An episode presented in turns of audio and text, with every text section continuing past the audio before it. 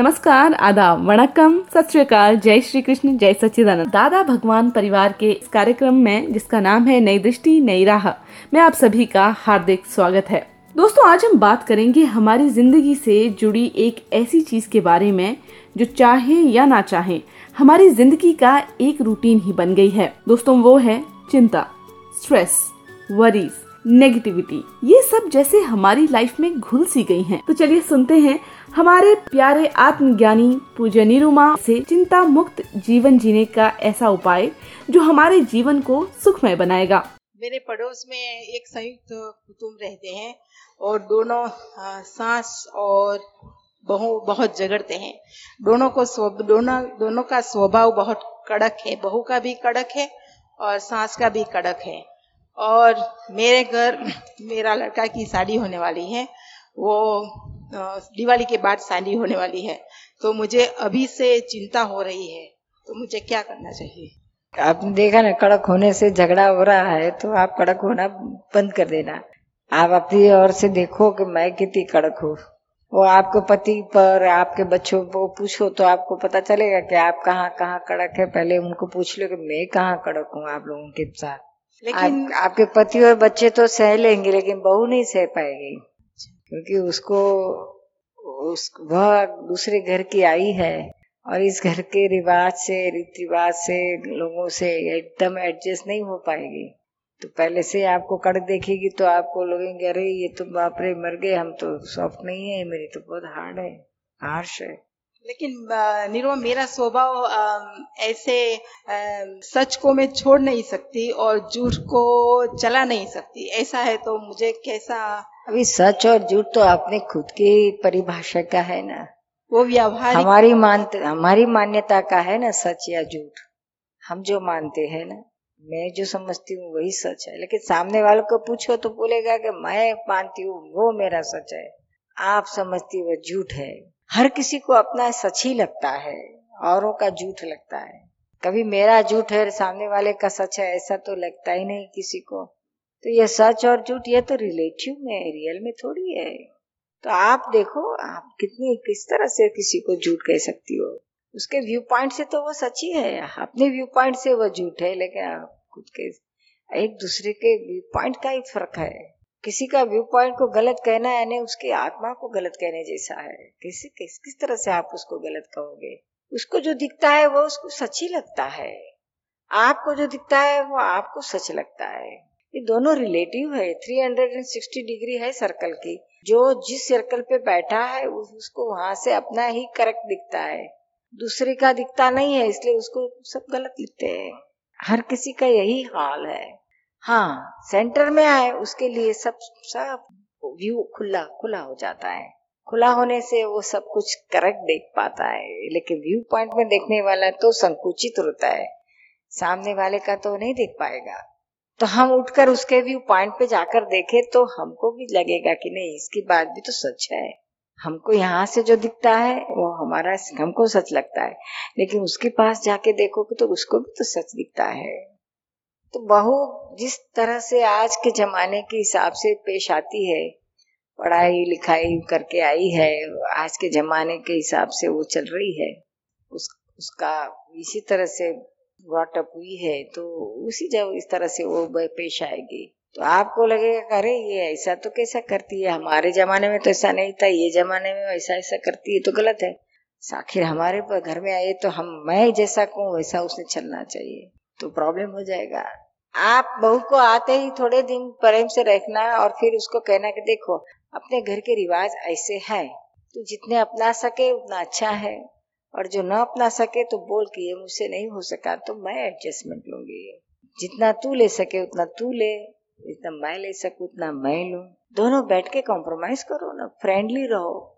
मैं सास हूँ और ये बहू है मैं बड़ी हूँ मैं समझदार हूँ मैं अनुभवी हूँ और यह छोटी है ना समझ है। ऐसा मत मन में मत रखो। ये डिफरेंस है ही नहीं अभी। अभी तो ऐसा सोचो कि वह किस तरह से एडजस्ट हो मैं किस तरह से उसको एडजस्ट हो। फ्रेंड के जैसा रह जाओ तो कोई प्रॉब्लम नहीं होगा। लेकिन ऐसी तरह से स्वभाव को बदलना वो कठिन लगता है। नहीं बदलोगी तो बहुत मार खाओगे बहुत दुखी होगी। और साथ साथ में झगड़ा चाहती भी नहीं घर में। हाँ तो- तो, तो झगड़ा नहीं चाहती हो तो फिर एडजस्टमेंट लेना पड़ेगा। समझ में आया अपने स्वभाव के विरुद्ध कुछ करना पड़ा तो करना पड़ेगा। तो एडजस्टमेंट किसी को मुझे ही लेना पड़ेगा या बहू को भी लेना पड़ेगा? अपनी ओर से रखो मुझे हंड्रेड परसेंट लेना है ऐसा रखो। फिर वो जितना ले उतना अपने को फ़ायदा है। उसकी तरह अपनी ओर से वह हमें एडजस्टमेंट लेकर हमें हमारी मर्ज़ी के मुताबिक चले ऐसी अपेक्षा मत रखो। वो नहीं चलने वाली है मुझे ही एडजस्टमेंट लेना है, ऐसा करके चलो। फिर जितना उसने एडजस्टमेंट लिया उतना अपना फ़ायदे का है। ये अपेक्षा नहीं रखना चाहिए। हाँ नहीं रखो। तो ही आपको शांति रहेगी और घर में झगड़ा नहीं होगा क्लेश नहीं होगा। नहीं तो भी यही हाल हो गया, और न- आप एडजस्टमेंट लोगे तो भी वो हो गए, नहीं लोगे तो भी वही है। फ़र्क नहीं होने वाला है। नहीं तो फिर अलग हो जाएँगे। बहू अपने बेटे को लेकर अलग हो, रहने को चली जाएगी। तो फिर वो स्वीकार करना पड़ेगा। तो ये सब सोच के लड़ाई, झगड़ा, एक दूसरे का मुँह देखने के लिए तैयार नहीं, ऐसा होकर फिर अलग हो उससे बेटर प्रेम से रहो एडजस्टमेंट लेकर रहो। या तो फिर पहले से ही प्रेम से अलग रह जाओ। या सारे तीन ऑप्शन है उसमें से आपको जो भी पसंद आए वो करो। लेकिन ये चिंता बंद कैसे हो सकेगी ऐसा अभी से ऐसा होता है कभी कभी कुछ तो झगड़ा हो जाएगा तो झगड़ा कर ऐसी चिंता करने की ज़रूरत नहीं है। किस तरह से उसके साथ एडजस्टमेंट ले उसकी उसकी समझ क्रिएट करने की ज़रूरत है। उसके लिए खूब सोचो। समझ ना? अच्छा। दोस्तों घर में रिश्तों को संवारने और संभालने की चिंता। बाहर कमाने जाओ तो बढ़ती हुई महँगाई की चिंता। महीने की बिल्स की चिंता। हम छोटे थे तो अच्छे मार्क्स लाने का स्ट्रेस था। बड़े हुए तो नौकरी का स्ट्रेस हो गया। नौकरी मिली तो को वर्कर्स और बॉसेस के साथ एडजस्टमेंट की टेंशन फिर शादी की चिंता। और शादी हुई तो बस अब तो चिंताएँ साथ ही में रहने लगी। इस ज़िंदगी की भाग दौड़ में क्या क्या नहीं सोचना पड़ता। और मॉडर्न साइंस कहता है कि आज के वक्त में 90 परसेंट बीमारियाँ साइकोसोमेटिक होती हैं। यानी कि हमारी रोज के स्ट्रेस से पैदा होती हैं। तो चलिए सुनते हैं चिंता मुक्त जीवन जीने का उपाय। मैं वैसे पढ़ने में इंटेलिजेंट हूँ पर एग्ज़ाम टाइम पर बहुत नर्वस हो जाती हूँ। कॉन्फिडेंस नहीं रहता। क्या प्रॉब्लम क्या आता है? आता तो सभी है लेकिन नर्वस हो जाती है ऐसा है? हाँ बिल्कुल कॉन्फिडेंस नहीं रहता। और इसलिए डिप, जैसे डिप्रेशन जैसा हो जाता है कि मुझे कुछ याद नहीं पेपर कंप्लीट होगा कि नहीं इन, अगले दिन है तो इनफैक्ट स्टडीज़ जो है वो सब कंप्लीट हो जाएगा कि नहीं।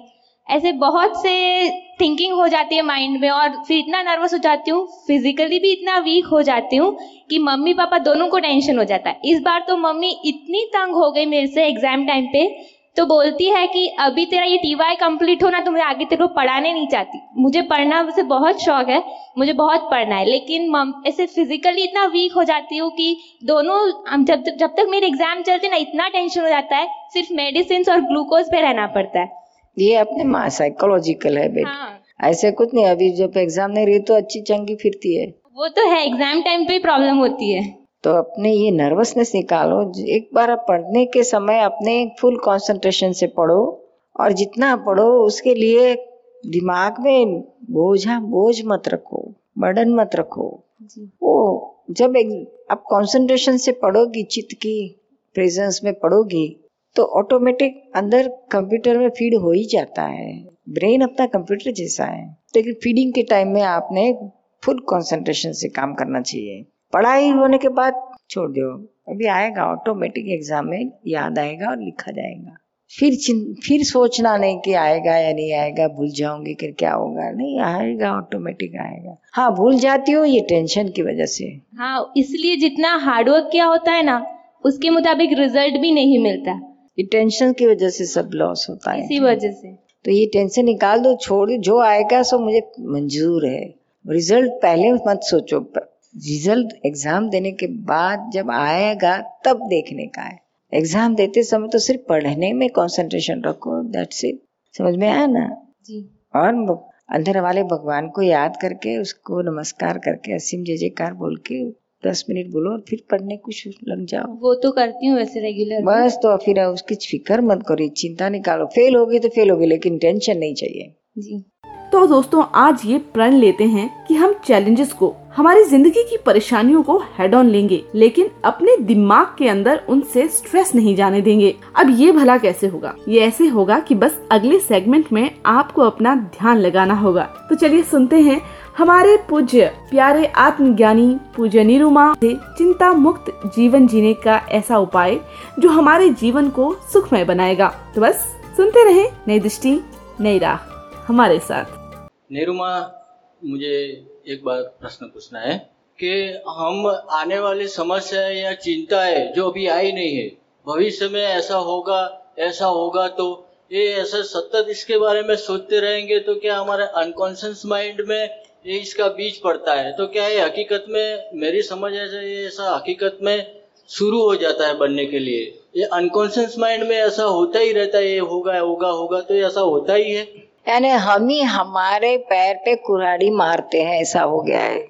ये जितना नेगेटिव सोचोगे, भूत का, भूतकाल का या भविष्य काल का, उतना ही आपको, आपका वर्तमान बिगाड़ोगे और कर्म बांधोगे। दुखी हो। अभी तो दुखी वर्तमान तो बिगड़ रहा है। भविष्य का क्या मालूम? भूतकाल गौन एक बार चले गया तो चले गया, फिर वापस कभी आता नहीं लौट के। और भविष्य काल क्या होने वाला किसी को पता नहीं है। तो क्यों हम उसके लिए इतना परेशान हो? ज्ञानी लोग कभी भूतकाल या भविष्य में जाते ही नहीं, निरंतर वर्तमान में रहते हैं, वही ज्ञानी है। तो वर्तमान में रहो, भूतकाल के विचार आए तो उसको वहाँ उखाड़ के फेंक दो, अंदर घुसने मत दो। ये भाई ये जो विचार आते हैं भविष्य के या भूतकाल के, इसमें मेरा, मुझे इससे कुछ लेना देना नहीं है। ये जो विचार आते हैं, ऐसा कुछ होने वाला नहीं है, ये गेट आउट ऐसा ज़ोर से बोलना तो ऑटोमेटिक वो अंदर घुसते नहीं, निकल जाते हैं। हमें आने आएँगे तो सही, वो उसके उसके लिए आपके पास कोई पावर नहीं कि उसको बंद कर सके या वो बंद हो भी नहीं सकते, उसका स्वभाव ही आएँगे। पिछला भरा हुआ माल है, मन में से तो निकलेगा तो सही, लेकिन हम उसके सामने उपाय करो, उसमें तन्मय कर होने के बजाय उसको बोलो गेट आउट तेरे तेरे, तू जो बताता है वैसा कुछ होने वाला नहीं है, और इसमें कोई मैं तेरी बात में सहमत नहीं हूँ। गेट आउट तो मुझे ये प्रश्न है कि चिंता के कारण जो दुखी होता है वो माइंड में आता है फिर आत्मा दुखी होता है ऐसा है? नहीं दुखी आत्मा कभी होता है नहीं। परम सुख का धाम है वो कहाँ से दुखी होगा? ये अहंकार को दुख होता है। भुगतता है सुख और दुख वह है अहंकार। अहंकार ही मानता है कि मैं आत्मा हूँ मैं ये हूँ मैं वो हूँ। मैंने अच्छा किया मैंने बुरा किया। ऐसा सोच के मान के मान्यता ही है उसकी। कुर्ता कुछ नहीं लेकिन सिर्फ़ मानता ही है। अहंकार ने रॉन्ग बिलीव रियल में कुछ नहीं है ऐसा। थैंक यू you're वेलकम अभी आप सुन रहे थे नई दृष्टि, नई राह। ऐसे सभी प्रकार के व्यवहारिक और आध्यात्मिक प्रश्नों का खुलासा हो, ऐसे प्रोग्राम्स का आयोजन हर रोज होगा। आपको ये जानकर और भी खुशी होगी कि इस तरह के धर्म और अध्यात्म और डे टू डे लाइफ से जुड़े अनेक समाधानकारी सत्संग कई टीवी चैनल्स और इंटरनेट के माध्यम द्वारा दुनिया भर में पहुँच रहे हैं। जैसे कि India America Canada UK Australia Germany Spain Africa Dubai New Zealand और ब्राज़ील जैसे देशों में। अनेक देशों में इस अक्रम विज्ञान का खजाना पाकर परम सुख का लोग अनुभव कर रहे हैं।